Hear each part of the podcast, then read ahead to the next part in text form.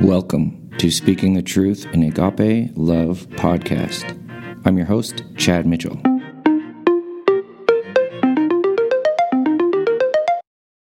Welcome back, everyone, to the podcast. I'm Chad Mitchell. Got David Finch. here, and uh, we're excited to be back. Want to first apologize for not having a a, a, uh episode last week. Just with the holiday and the crazy week, things happened, and we weren't available to make it happen. So, uh, apologize for that. We'll try not to do that very often, but sometimes things happen, and and so. But we're glad to be back with you tonight, and uh, excited to have another Bible study with you. Um, we're going to be studying in Galatians again, um, chapter four. Um, but but yeah, we're we're we're glad to be back, and it, it feels good to um, do another episode with you. Absolutely. If you have any questions, I know I've heard from some that they wish they could uh, join us live and ask a question while we're doing it. Um, that's kind of difficult, especially in the podcast. But we'd love to have an email from you. So um, that's about the only way that we can communicate. Um, but you're certainly welcome to send us an email at truthandagapelove at gmail.com. And so, yeah, send us a note. We'll write you back. Um, we can have correspondence that way. Uh, you can also join us if you're in the area, uh, Blackfoot Church of Christ. We're on 370 North Shilling. Worship service is, or class at 9, or sorry, class at 10, and worship at, at, at 11 on Sundays, and then our Bible study on Wednesday evening at 7.30. We'd love to have you. Please come. So, uh, Brother David brought us a lesson uh, from Galatians chapter 4, um, and it's titled Not Just Hearers, but, but Sons. And so, how do you want to start, David? So, uh, the text is Galatians 4 1 through 11. But this is a continuation, of course, from Galatians 3. Yeah. And as you see at the end of Galatians 3, in verse 29, it t- Paul is talking about how we are, when we are in Christ, then we are Abraham's seed. So we are heirs according to the promise.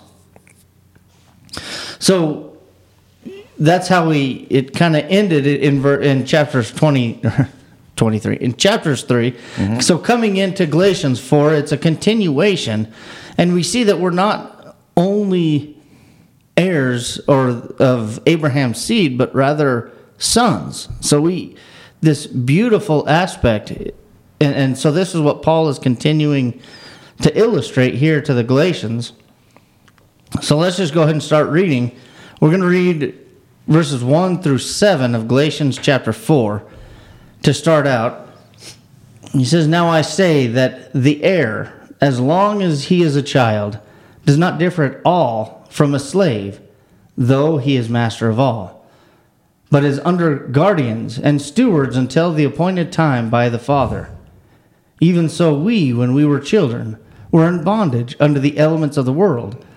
But when the fullness of the time had come, God sent forth his Son, born of a woman, born under the law to redeem those who were under the law, that we might receive the adoption as sons. And because you are sons, God has sent forth the Spirit of His Son into our hearts, crying out, Abba, Father. Therefore, you are no longer a slave, but a son. And if a son, then an heir of God through Christ.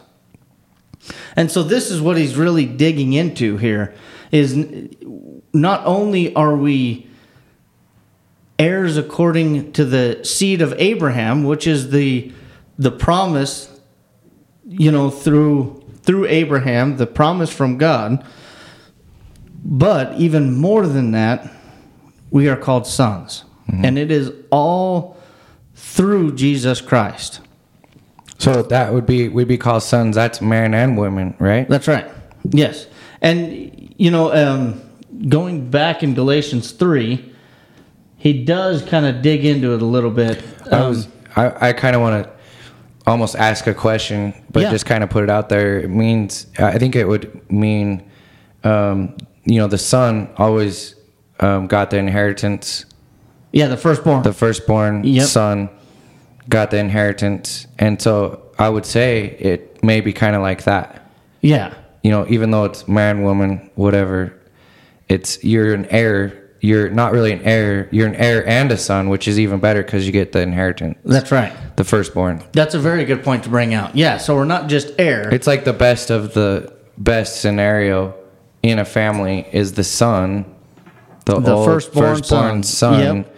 would receive um, the um, inheritance, or what did um, Isaac give his? What did they call it? The inheritance, I guess. yeah, I think, they did call it just name, inheritance. and a blessing, whatever. oh yeah, yeah, the blessing. Yeah. So, anyways, it would be similar like that, wouldn't it? Yeah, in a lot That's of ways. That's what Christ gives us. Yeah, and and so even as we see, and in chapters three, he was he was illustrating that even the Jews who are outside of Christ don't have you know any blessings through God, even though they are of the seed of Abraham. Mm-hmm. So there's even more, and it, you know one through three, he's talking about how Of Galatians 3? yeah, or Okay. no, sorry, Galatians 4, 1 through 3. At the beginning here, he's talking about even when we were children, we were in bondage under the elements of the world. And so, even he's talking about before Christ even came, even in heir or of the seed of Abraham, they were still under bondage, Yeah, under right. Mm-hmm. the elements of the world. And so, in verse 4 of Galatians 4, as he says, But when the fullness of the time had come, God sent forth his Son, born of a woman, born under the law. So here's something that we, some people may not fully understand. Christ, when he came into the world, of course, we see that he was born of, of a woman, and we know that it was a, a, a virgin birth, but he was born under the law. Mm-hmm. So he had to live the law of Moses. So as he was born into the world, that at that point is not when the New Testament began, as as what Christians follow today. Mm-hmm. It's actually Christ had to live the old law, the law of Moses. Mm-hmm. So he had to live according to the law of Moses because he was born under that law. So he had to actually live that law. And he had to do something that no one could ever do, nor in the future could anyone ever do, and that is live the law perfectly. You know, in order for him to be the spotless Lamb of God or, or the Lamb without blemish, he had to live it perfectly. Now, that's something that nobody could do. Well, then, did we read verse 5 yet? Not yet. Oh, okay. So, um, I guess we can go ahead and continue on. Oh, it's fine. I just said to redeem those who were under the law that we might receive the adoption as sons. So, adoption makes a lot more sense. Yeah, An adopted son, basically, God has adopted us, that's right. but we have to be obedient and, and faithful. That's right. And that's a lot of times where people don't understand. You know, when you let's turn over actually to Romans 8. Romans 8 and I believe let's start in verse 15.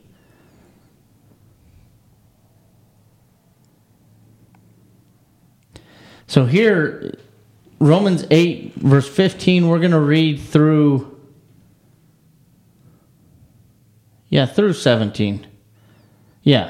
It says, For you did not receive the spirit of bondage again to fear, but you received the spirit of adoption by whom we cry out, Abba, Father. The Spirit Himself bears witness of our spirit that we are children of God. And if children, then heirs heirs of God and joint heirs with Christ, if indeed we suffer with him, that we may also be glorified together. So, this word if, a lot of times people overlook that word if.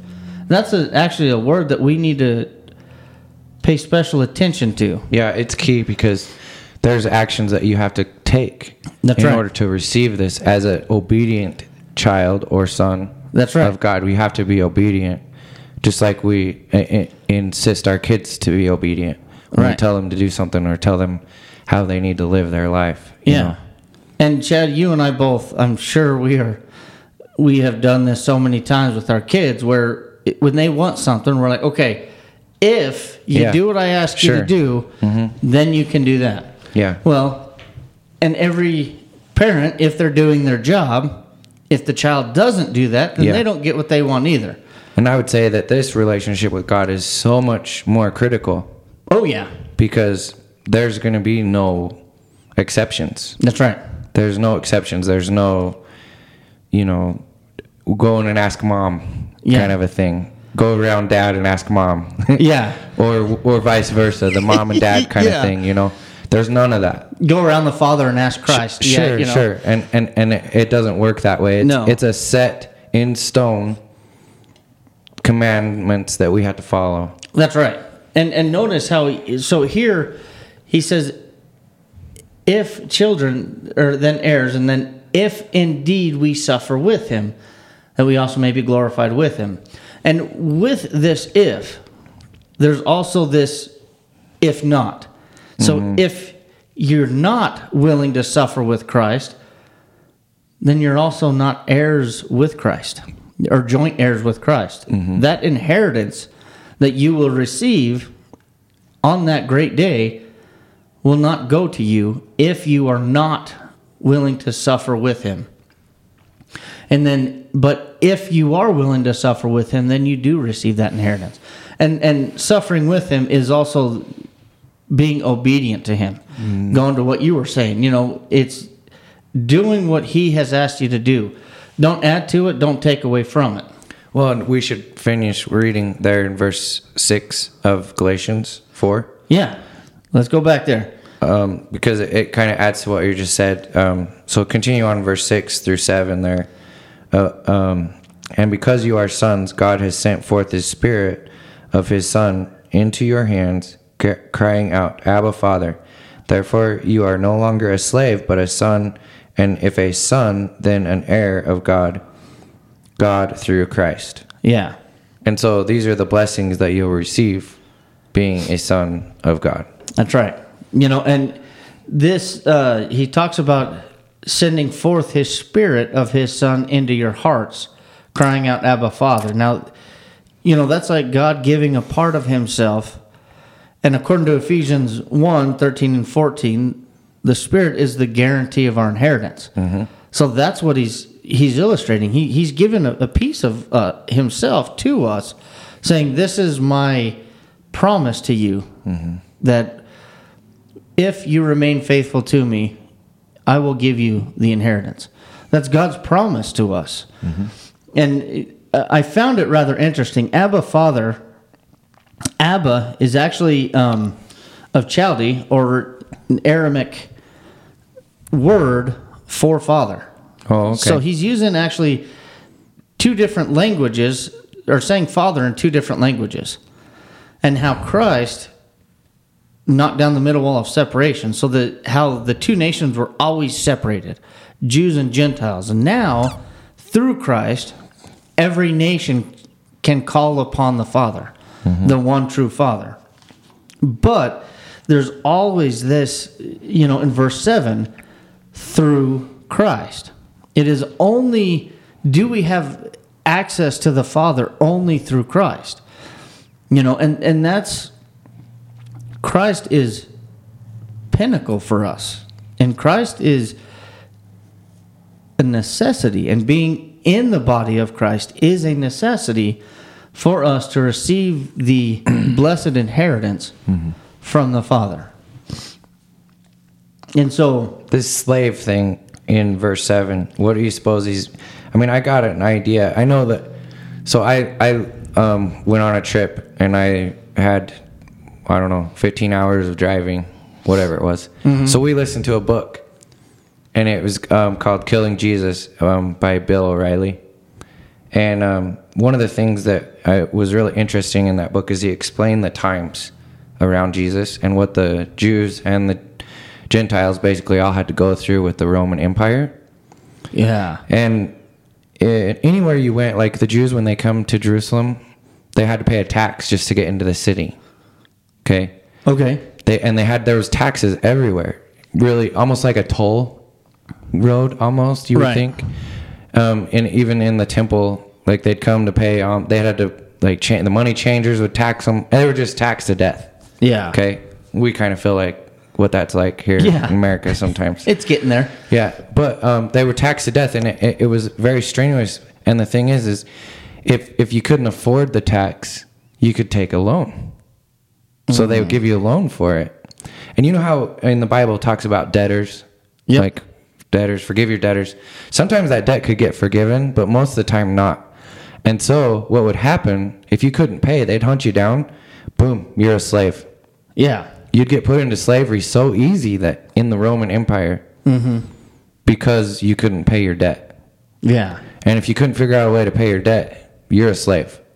And so that's probably something that really resonated with the people uh, slavery because it was a very common practice It- then. y- oh yeah. And we see that all through the Bible. Yeah. They were, it was, I think it was easy to end up in slavery. We have, um, today, like our wages will get garnished if you're not paying a debt. Yeah. You know, I see that a lot. Yep. Um, not in myself, but as an employer. Yeah. Um, Especially if you owe a debt to the government. oh, the government, they'll come and take they, your money. They will garnish your checks. They don't yes. care. You don't pay your taxes, they're going to get you. Same thing kind Yeah. of today we deal with. The thing is, they won't expect you to pay it. They just, in the Roman Empire, they just put you into slavery. Mm-hmm. And you're off building roads or something. I don't know. Yeah. yeah. Exactly. And so that was something that was very, probably made a lot of sense to people. That, and, and what he's saying here is that God's going to take that away and you're going to become a son now. Yeah. You're no longer a slave. Yep. you're you're a son now which is wow really that's that's a great thing Yeah. and and and it's almost like having your debts forgiven just immediately Yeah. and and the thing is is that debt is the sin it's it's our sins Oh yeah. and and we're forgiven of that that debt has been paid Yep. you know And and you know in in verse seven he's like as he's talking about you are no longer a slave. You know that ties actually right back to Galatians four verse three. Yeah.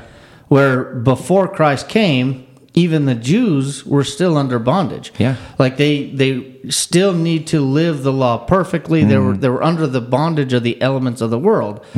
And that's the Jews that well they had to make there. sacrifices for their sins That's through right. the animals and it, it didn't last it was something that they had to keep doing yeah, exactly. And so through Christ, you are no longer a slave but a son. And that is only through Christ, where now you are freed from that bondage of, like you were bringing out, the sacrificing and, and all of these these elements of the world that they had to abide by, where now we are freed from that. Well, and even to be a Jew, um, we talked Sunday about um, the the unleavened bread. I so wanted to go into more detail on that Yeah. because in the book, this book that I listened to, they when when it come time to clean their houses of and and rid themselves of unleavened bread.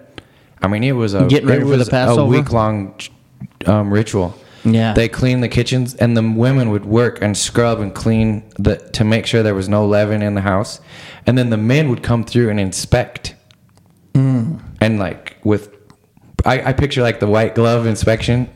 You Yeah, know, you've yeah. seen that. Like, is there dirt? Like in the military, they do that on the guns. Yeah. They'll be like, check the white glove. Okay, it's good. Yeah. If you've ever been to the changing of the guard in Washington D.C., the guy comes out and inspects his gun during the the um, Really? transition, and he does that. He takes the gun and he looks and he runs his white gloves over it, and then he inspects it. It's all part of the ritual to make sure his gun's clean as he's guarding the tomb of the unknown soldier.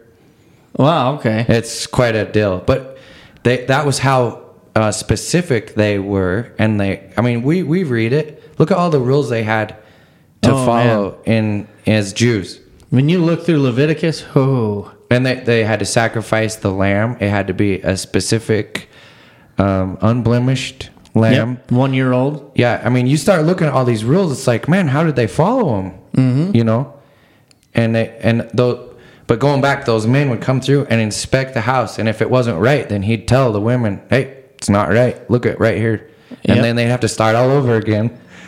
Yeah, I mean, it was it was quite the deal, and that was for the Passover. You know, that's right. so, a- anyways, you're rid of that. That's almost like being in in bondage. All those was. rules that they had to do, all Yeah. those things they had to do to be forgiven of their sins. Yeah. And and Christ came and all of a sudden made you a son. You're no longer in bondage. That's right.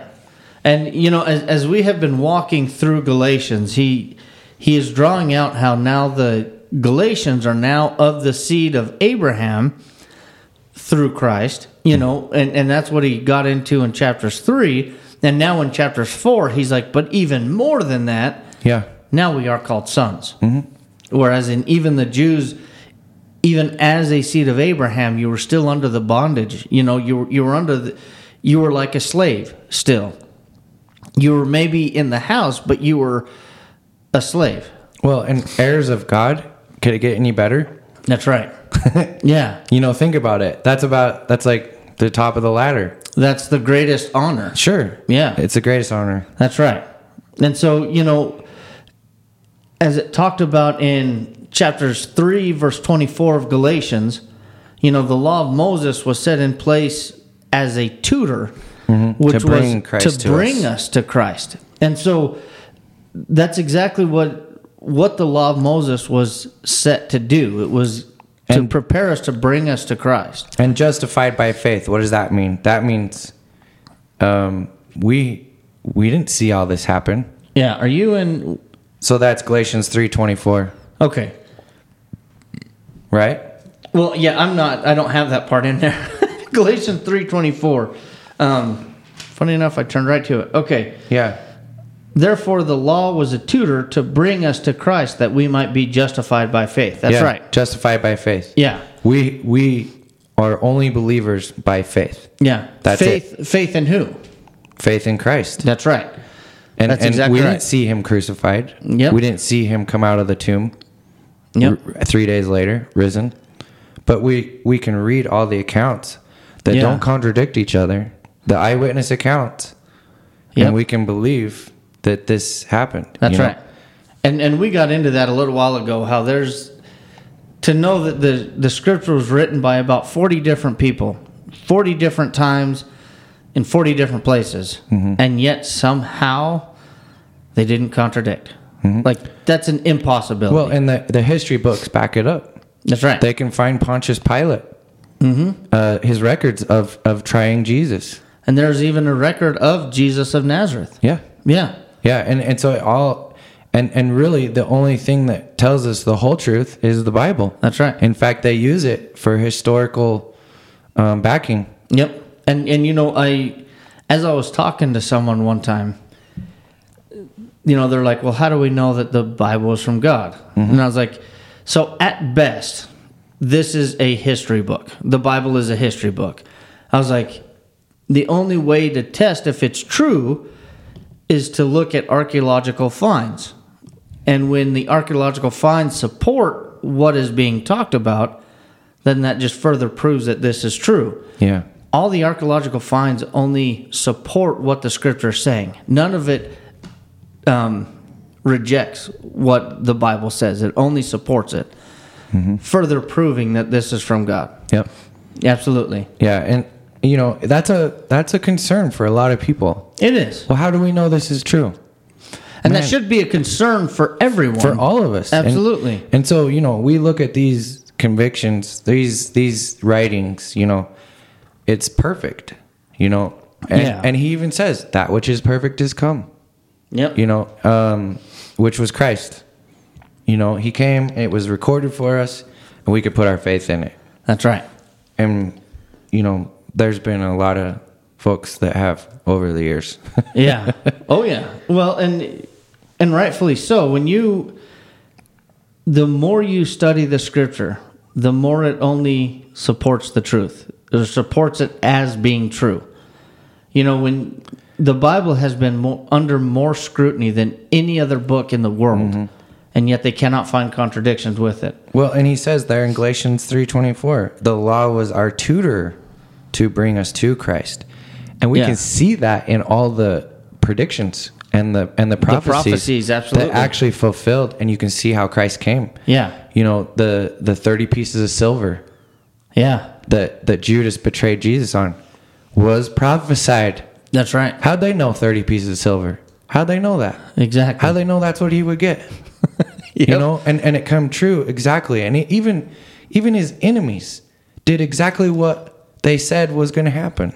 Those are the ones that really uh, deepen my faith. Yeah, how did the how did the enemy know that they were following prophecy? Yeah. Well, they didn't. No, they, they just didn't. knew it. No, Yeah, they they, they just did it. Yeah, it was what happened. Casting That's right. lots for his clothes. Yeah. His enemies did exactly what was predicted. And- 400 years before or whatever it was. Yeah. I don't know how long it was. That's but right.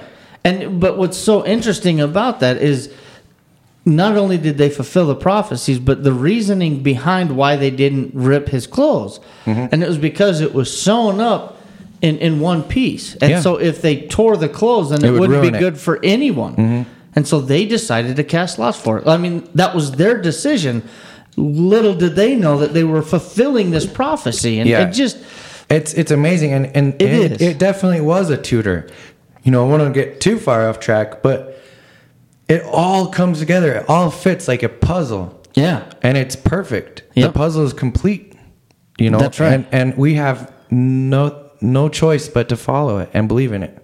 The puzzle, that's a really good analogy. It all puts together. It is, and all now that fits into place. now that the scripture is completed, now we see the full picture. Yeah. and now we see everything Yeah. before us, and Oh man, that's something that they didn't have. No. and and so that's it's how a beautiful. blessed we are. It's a beautiful thing when you when you look at it and see how it all comes together. Absolutely, and yeah, you're absolutely right. That's such a good good analogy, and that actually ties us right back to Matthew 5, 17 and eighteen. And this is Christ actually speaking Yeah. here, talking about it. the the prophecies and all that stuff. Let's turn over there. Matthew. Five, Okay. verse seventeen and eighteen. You want me to read it? Yeah, go ahead. All right. So it says, "Do not think that I came to destroy the law." And this this is huge. This this completely puts together exactly what we're talking about. Absolutely. Do not think that I came to destroy the law or the prophets. I did not come to destroy, but to fulfill. For assuredly I say to you, till heaven and earth pass away, um, one jot or one title will by no means pass from the law till all is fulfilled. And it, that's exactly what did they accuse him of? Jesus of destroying the law. That's right. They said he's teaching this other thing that just doesn't even. no, he- he's, he's blasphemous. He's a, he's a, a, a rebel rouser. He's just stirring up the crowd. He's trying to get a following, and he's he's going to be a problem to Rome. He's going to be a problem to, you know, they Yeah. were they were they were. That's what they were trying to do, saying to tell Pilate. It was actually who was it before Pilate? Anyways, he told him, eh, "Yeah, well, you got to kill this guy because he's going to cause up an uprising. You're going to get in trouble because you didn't deal with it. Yeah, You know, Pontius Pilate and all them. that's right. And uh, and and all he was doing was fulfilling the law. Yeah. And they they wouldn't see it. They would. Those Jews would not accept it. Well, and you know, when you, for us today, speaking about the whole uh, picture in front of us, I can see how they wouldn't see it. You know, when when you didn't reading throughout the Old Testament, it, it it's not until it's like brought in front of us, Yeah. like as as you read through Matthew, Mark, Luke, and John. Matthew does a really good job. He actually pulls out the prophecies being fulfilled as he's writing. You know, and so you can see how they may not see it, but Mm-hmm. it, it's such a beautiful thing when you recognize that he is fulfilling Yeah. Even so in his demise. prophecies.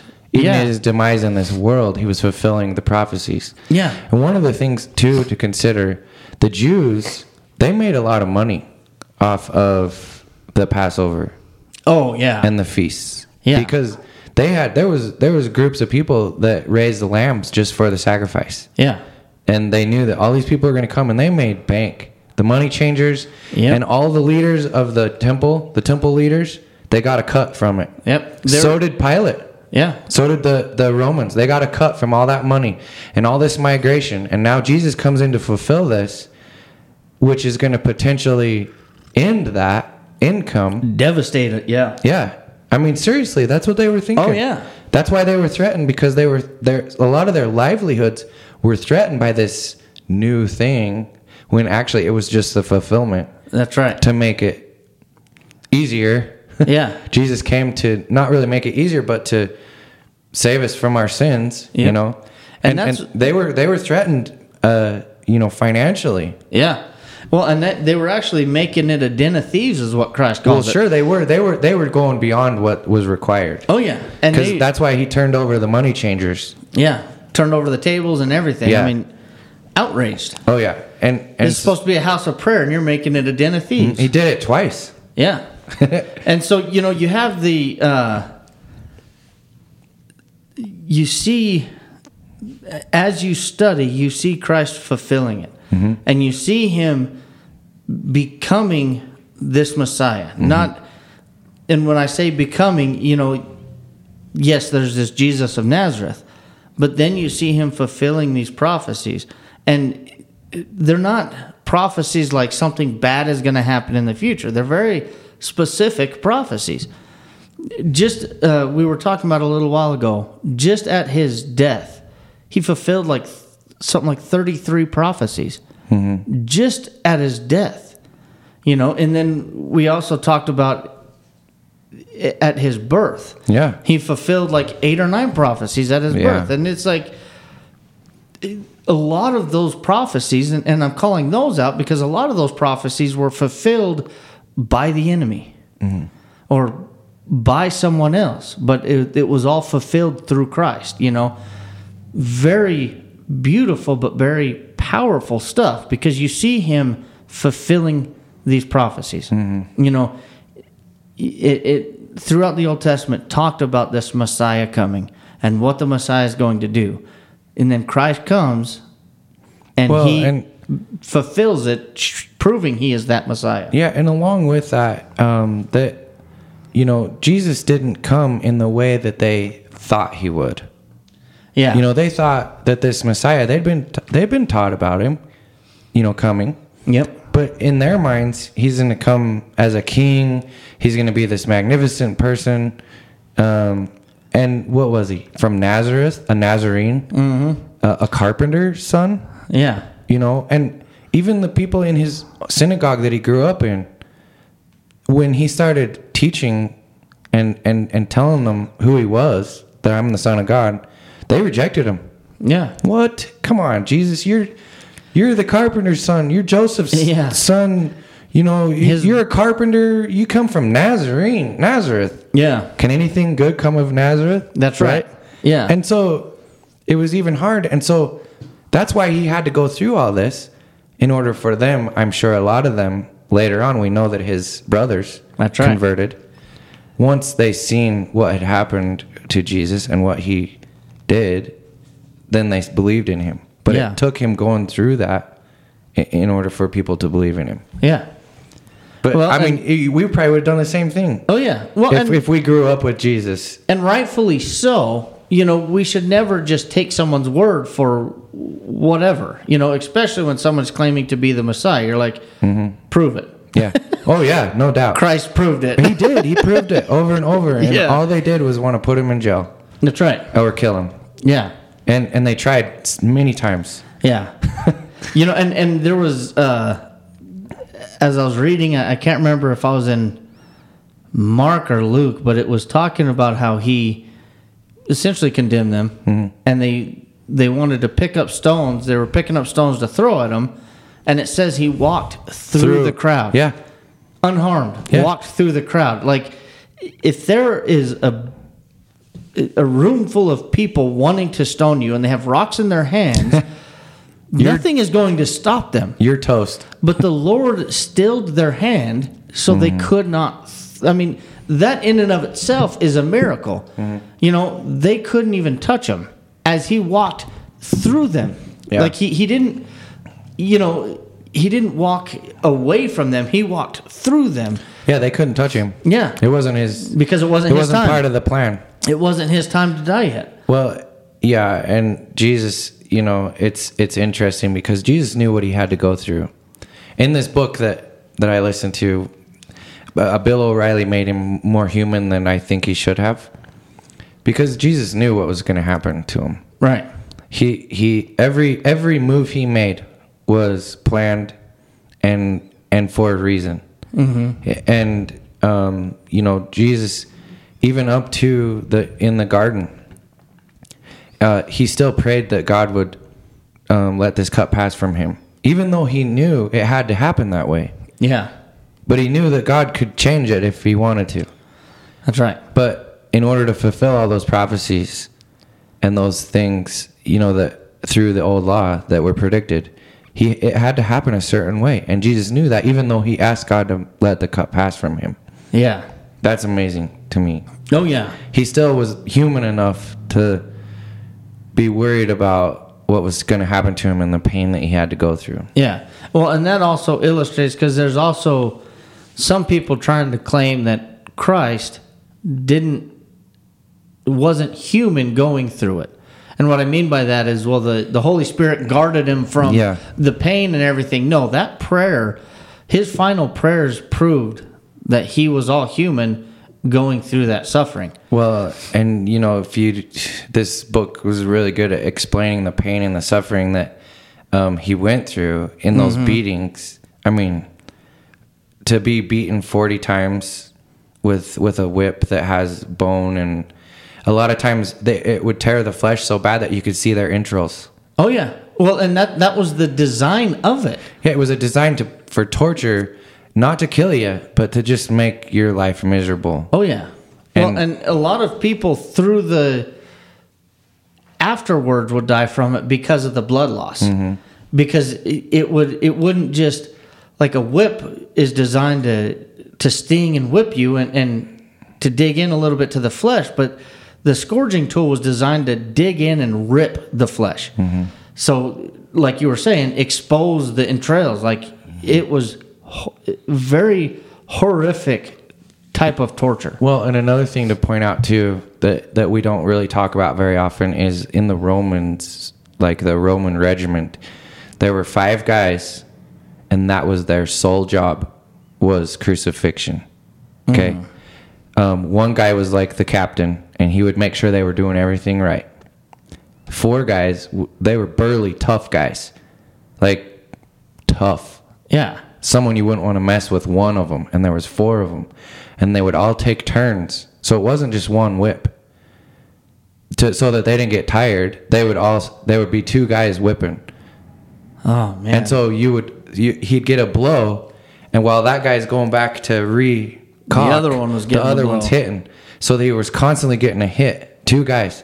And those Ah. four guys that was their sole job was and they and they got good at it so what i'm saying is that like it wasn't their first rodeo Yeah. they knew how to torture a person to the point where they couldn't hardly stand up Well, and, and- and and that was their job and and you don't even recognize how brutal they were in that time. Oh, like you could they kill- didn't have a conscience. Well, like a king, and we talk about this all the time. A king could convict you to death for looking at you Yeah. wrong, and that no one would question it at all. and it was just a, a very brutal period. Society, And the yeah, society the, the whole was, society was brutal. I mean, people would gather around to watch this. yeah, You know, and I don't even like reading about it. Yeah. Like it, I cringe even reading it, but I can't imagine getting any kind of satisfaction by watching it, or or indeed doing it. you know, And think about the the ones that were on the cross with him. One was a murderer. Okay, he deserved it. yeah, The other one was a thief. Do we murder thieves today? Yeah. we don't even murder murderers anymore. No, they just go to jail, and and Yeah. we, we can't even relate No. today. What I mean, you could lose your life so easy to the government. yeah. They didn't care. They would just kill you. Well, and like how they used to do the lethal injection, but they don't want to do that anymore because it's inhumane. Yeah. Well, be crucified something on the like cross. this, yeah. But that's the thing. These guys, that was their one job. These five guys in a regiment, that was their one job was to crucify. can you imagine how That's all they did. how cold hearted you'd have to be to have that job? Yeah. and like like you know the, the like you were saying that they got good at it it wasn't like They this is their first at it. time you know they're well That- i want to try it out see if this fits me That No, was their- one- that was their they were good job. at it yeah That was their job. It, and it's like in our business, we have guys that do a certain thing, and that's what they do all the time. Yeah. And it, that's how it was in the Roman Empire. they master it. They master it, and Yep. and the the Romans were masters at crucifixion, Yeah. or or, or any kind of those. Like yeah, they would behead people too. Like there was other ways to die, but they loved the crucifixion because it it prolonged the pain and death. Yeah. You know, and they just love to watch that. I guess I don't know, and that's what Jesus went through, and and he went through it just like anyone else did. Yeah, there was no miraculous help for him there. He went through that pain and suffering himself.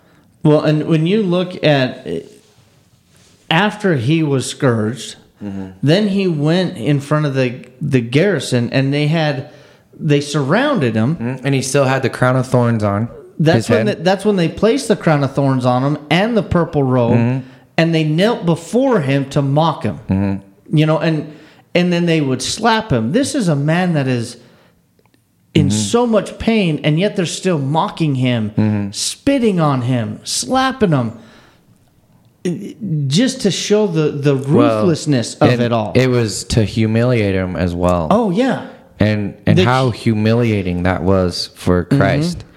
And that's one of the reasons why the apostles fled. That's right. because they're like, well, if he is Jesus, and and really, that's probably the uh, inspiration behind Judas as well. He probably thought, well, I'll turn him in, I'll get this money, but if he is the Christ, he can save himself. You know, if he is who he says he is, you know, they'll never get him. So I'll get this money and I'll be fine. You know, Now imagine how you would feel if you were the the one in charge of scourging him and torturing him and doing all this.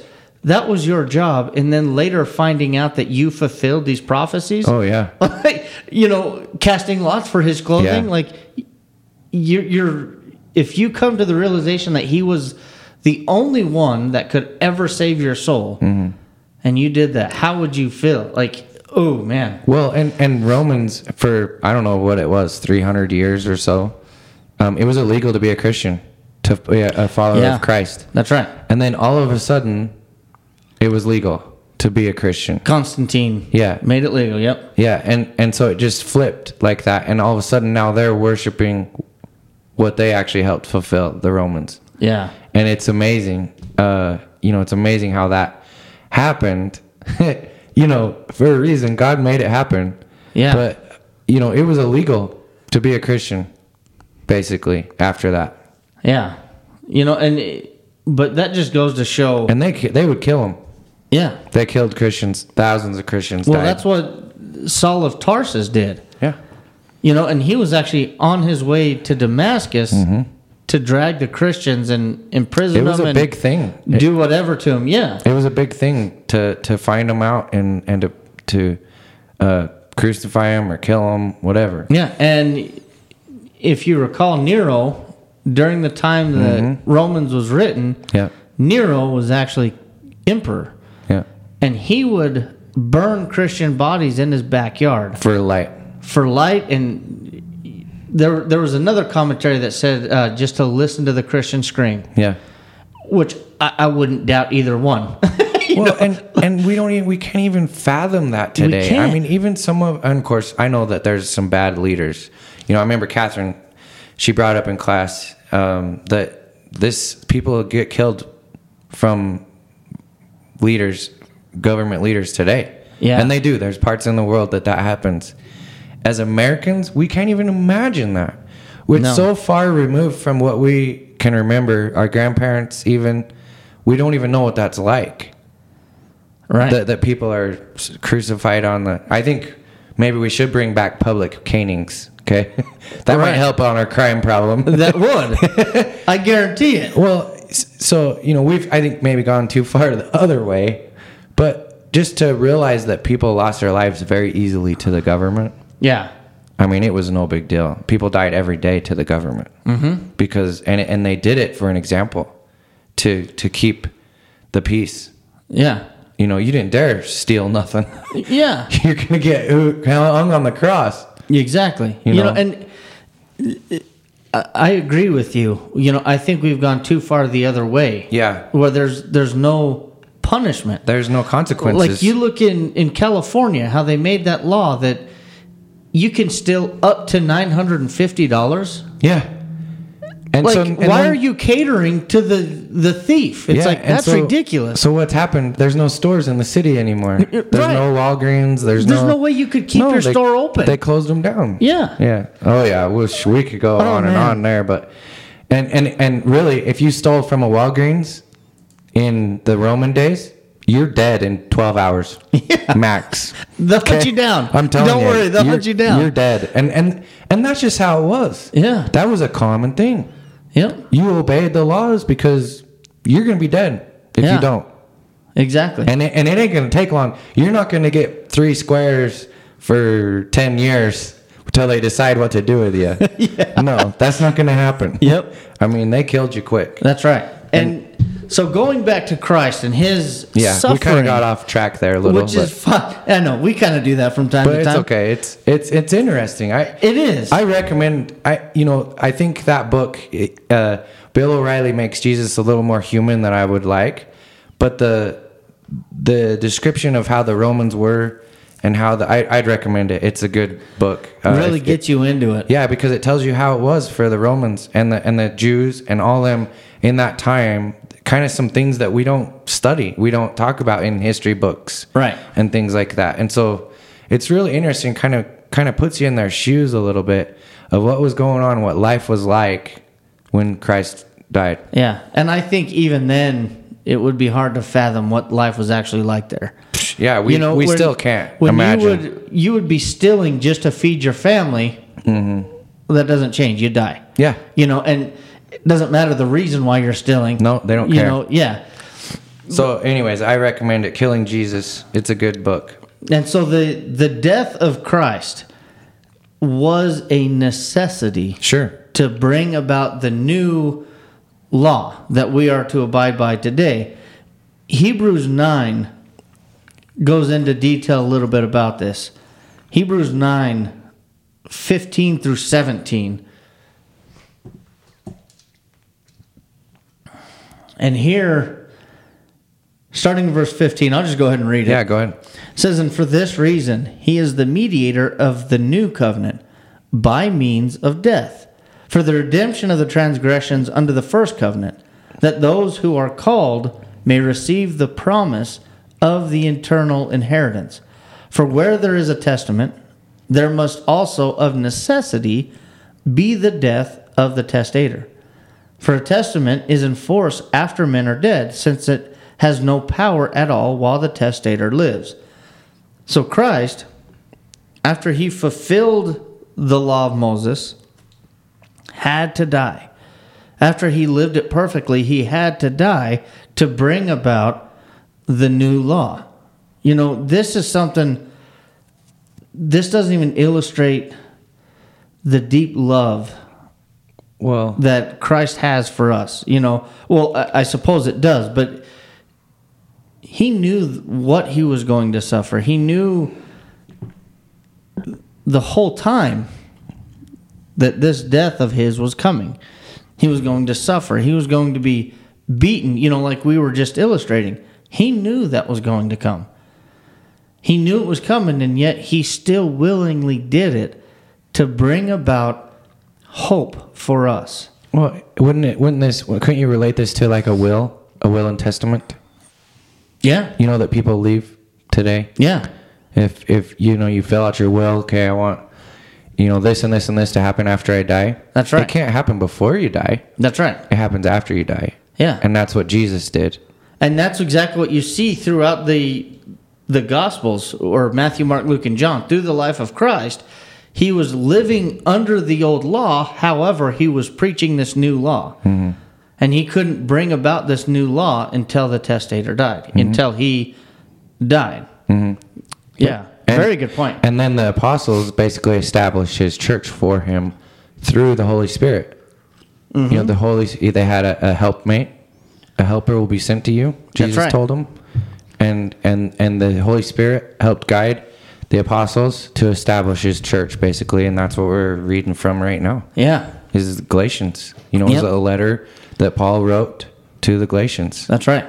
and and it's it becomes scripture. Yeah, and you know you you see Acts is like the pinnacle of the New Testament mm-hmm. because Acts you see the work of the apostles. You mm-hmm. see them having the same kind of powers that Christ had, laying on of the hands and raising people from the dead. The apostles had that as well, and that was the the gifts from the Holy Spirit allowing them to do that. But they too were proving that they were from the Father. And so what they but you see their work. And so as you read the epistles, which is you know Romans through Jude, you see these epistles written, well they they were written by the apostles and you know that their word is true because they have proved it through Acts. You see their work being proved through Acts. And and the apostles would quote Christ. Oh, in yeah. their in their in their letters. You know, I remember very uh, vivid memory of me asking a uh, one of my teachers in, in Sunday school. Once I started kind of understanding the Acts, after that, Jesus died. Yeah. Um, I couldn't understand how come there was l- red lettering in you know like Second Corinthians and yeah. uh, Jesus is dead. Why is he still talking? You know, but he he spoke through the apostles. Yeah. You know, and they quoted him, That's right. and um, and so you know, it's it, it's certainly not how I would dream it up happening, right? Nor anyone in that day. It, it's not how they thought it would happen Yeah. That that the king would come, the savior. Um, but it happened that way because that's how God wanted it, and uh, you just wouldn't think that it would get established after he's dead, after he got crucified on the cross. Yeah. But it did, That's right. and and it was perfect. Yeah. And if you, Chad, have not silenced your Silence cell phone, your cell phone. now's a good time to do that. Yeah, that. it's not actually. Oh man. That's all right. But but yeah, it's it's a great uh, conversation to have because um, it's certainly not how any of us would have dreamed it up that it happened, but it happened exactly how God wanted it and intended for it to do, and how it was how it was prophesied and predicted for, f from many years back. Yeah. clear back to Abraham Yeah, that's right. when when he promised Abraham seed. Yep. And when you when you look at the um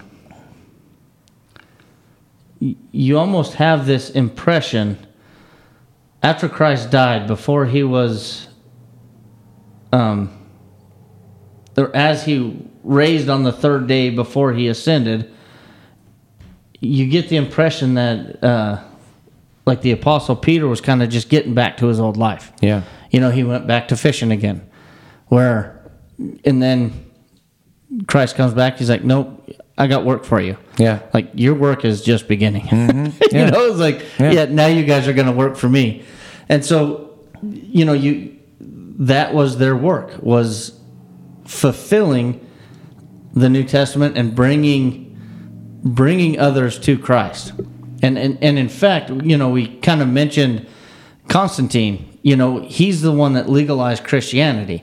And the mm-hmm. reason why he legalized it is because he recognized that these people are willing to die for Yeah. the sake of Christ. yeah. He- so there's something to this. yeah, and it sounds like he he was trying to use it for a political gain. Mm-hmm. So legalizing it for the wrong reason, not necessarily because he was a believer, but you know, he's like if they're willing to die for this because mm-hmm. I wonder how I can use that, you mm-hmm. know. But they were dying for Christ. That's how important it was to draw people to Christ. Yeah. They risked their lives daily. Sure. And mm-hmm. so, yeah. We got we don't have a whole lot of time. We got about eight minutes left. Okay. And so I, I really want to get to that point that you Yes. brought um, because it's a really good one. It uh, is. about Elon Musk. We're going to talk about Elon Musk on the podcast here. So I'll just leave it at that. You you Okay, so let's let's fast forward a little bit to Galatians four. We're going to look at verse nine of Galatians four, and so now he's he's digging into the Galatians because he's he's fearing that they are drawing back, kind of away from God after already have turning to Christ. And so in verse 9 he says, But now after you have known God, or rather are known by God, how is it that you turn again to the weak and beggarly elements to which you desire again to be in bondage. Again, going they're back going to the back. They want to go back to being slaves. yeah, you know, slaves under the the Jewish law or Mm-hmm. whatever. But Or slaves of their sin. yeah, and so he's like, how do you ever want to go back? But notice how in this context he says, after you have known God, or rather, are known by God. You mm-hmm. know, everyone knows who God is, mm-hmm. but does God know you? Yeah. And so he's recognizing that you guys are known by God. Like that is such a beautiful blessing. Yeah.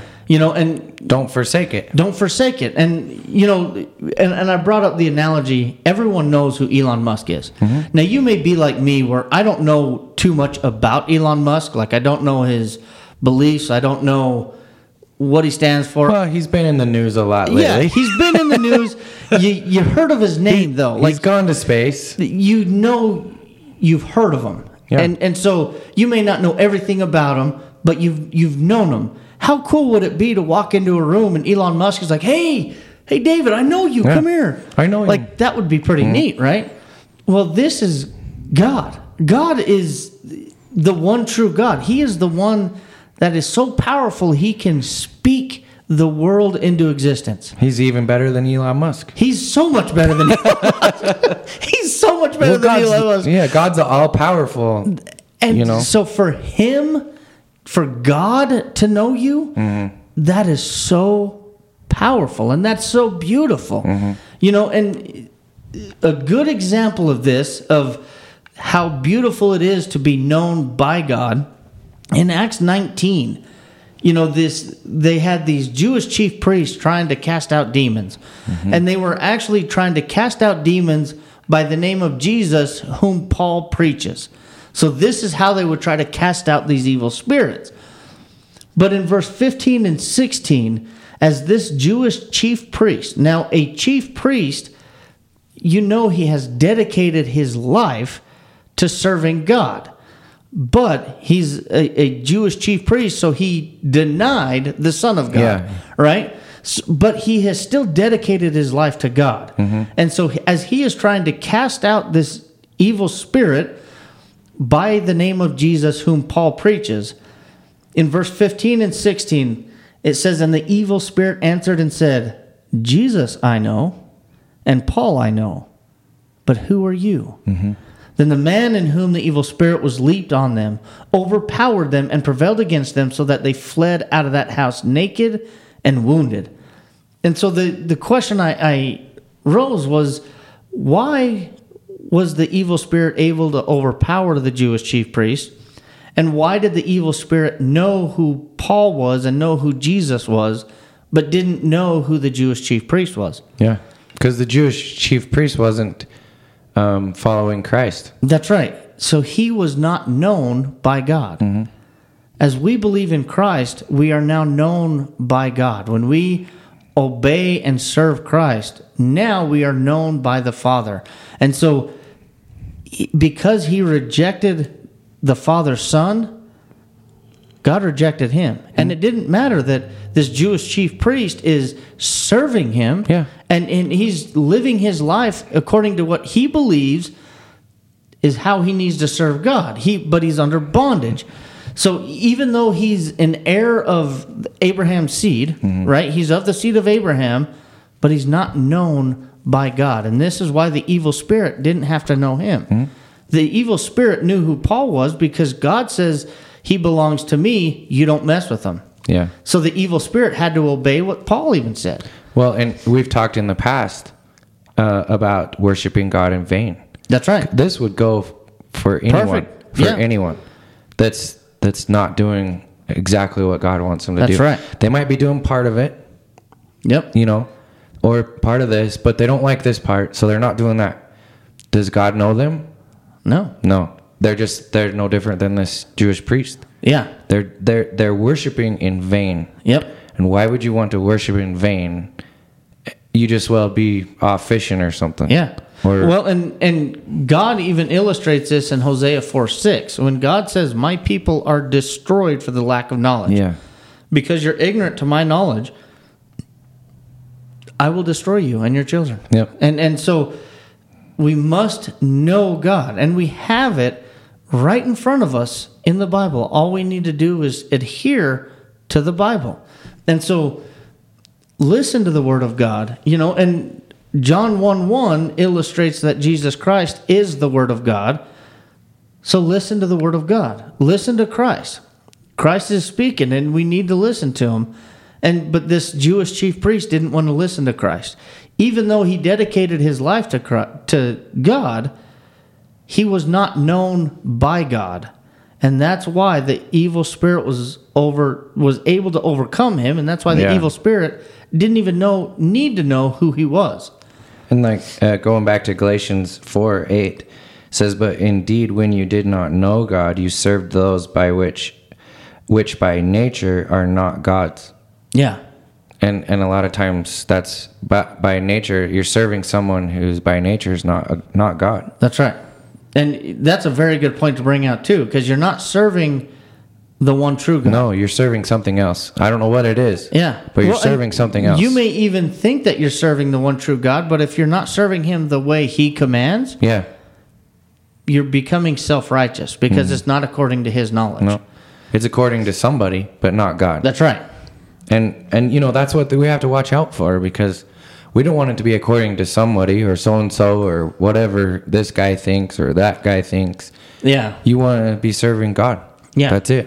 And Acts 4:12 tells us that there's nor is there salvation in any other, for No. there's no other name given among men by which we must be saved. We got to read Second Peter um, two twenty two. That's a good one too. because that's probably a good way to end it here because Yes. um, let's go over there. And so this is what the this is what the uh, Galatians were essentially doing. Second The Peter chapter churches- two, Yeah, chapter 2 20 and 22. 22 through 22. 22. Yeah. Because what they were doing is they were turning they knew the Christ and yet they were turning back towards the world and, and away from what God has commanded of them. Yeah. And so this is what is being illustrated in 2 Peter chapter 2. Do you want to read it? Yeah, sure. Verses 20 through 22. says, For if after they have escaped the um, pollution of the world through the knowledge of the Lord and Savior, Jesus Christ, they are again entangled in them and overcome the lat- latter end is worse for them than the beginning. So he's talking about someone who's become a believer, become a Christian, but let go and been entangled back into the world. Yeah. Continuing on verse 21 For it would have been better for them not to have known the way of righteousness than having known it to turn from the holy commandment delivered to them. But it has happened to them according to the true pro- proverb A dog returns to his own vomit, and a sow having washed to her wallowing in the mire. Yeah. And so, you know, the, this true proverb that talks about a dog, it, it- and every dog is probably, or every person has probably seen a dog do this. Yeah. They throw it up and then they start eating it again. Yeah. I'm like, what are you Mhm. doing? Yeah. you know? And, and then a, a sow, you watch the sow and then out of nowhere she Immediately they Goes go right, right back, back to into the, the mud. Yeah. It's like, what was the point of washing? You know, Mm-hmm. and that's essentially what you're doing. Like, you have been cleansed, Mm-hmm. You have been freed from your sin, and now you're going back to it? Yeah. Like, you know, and, and when you think about it like that, It- why would you? What what really hits home is it would have be- been better for them not to have known the way of righteousness. Yeah, And you know, we don't want to end up in that situation. yeah. And we all know that, you know, where are you going to spend eternity if you don't know Christ? Mm-hmm.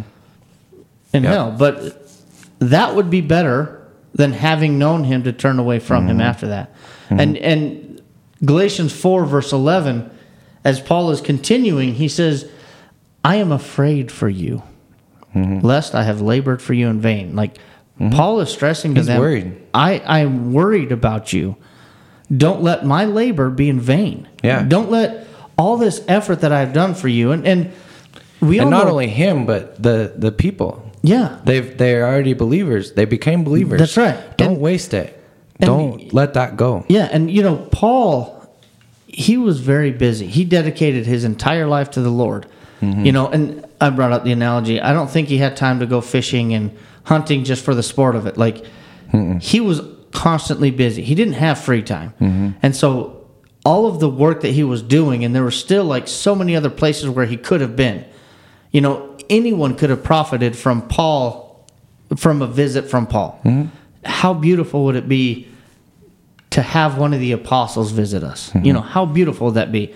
And so his work was so important. And so having spent all this time with the Galatians and having it be for nothing, there were so many other Christians that could have benefited if they're just going to turn away from the Lord. Mm-hmm. And so he's like, don't let my labor be in vain for you. Mm-hmm. You know, and, and preachers a lot of times can probably um, use the same illustration too, where, you know, they spend years with a congregation trying to bring them closer to the Lord and then having everyone in the congregation just reject God. Mm-hmm. Like that would be devastating, mm-hmm. Th- especially you know for the work. You're, you're dedicating your life to bringing people closer to Christ, and yet they've all turned away. It's like, well, then why did I spend these past eight years doing this? You know, mm-hmm. I, I don't. It doesn't talk about how much time Paul spent with them, but any amount of time Paul could have been used in so many different places, mm-hmm. you know. And so he's stressing to them, don't let my labor be in vain. Mm-hmm. You know, I'm afraid for you. You know, and to have those are some harsh words. Yeah. You know, don't Well, it's like a parent. Yeah. I'm afraid for you. You know, I, Oh, man, I want the best for you. how bad would it be to have one of your children mm-hmm. turn away from God when Yeah. you, you raise them in the Lord and to have them turn? It's a like- constant worry yeah. for us. and, and they're finally, you know, they're 18 moving out on their own. It's mm-hmm. like, how terrible would it be if yeah. you spend 18 just years trying to bring them in the Lord away. and you just throw it away? Yeah. You know, and it that feeling, this is the kind of love that he has for them. He loves them and he he doesn't want them to turn away from God. And next week we're going to get into he also kind of brings up later on in Galatians 4 um he kind of digs into this a little bit more. So that's So there's something to look something to forward look forward to. That's right. Well, we gave you a little extra tonight. Uh, hopefully, you've enjoyed our study tonight. I certainly have. I missed it last week. Yeah, so we've had some good uh, discussion, and so we we thank you for joining us, and we'll look forward to uh, um, studying with you next week. And uh, we're going to be talking more about Galatians four, so you can read it and be ready. thank you guys. Okay, we'll see you next time.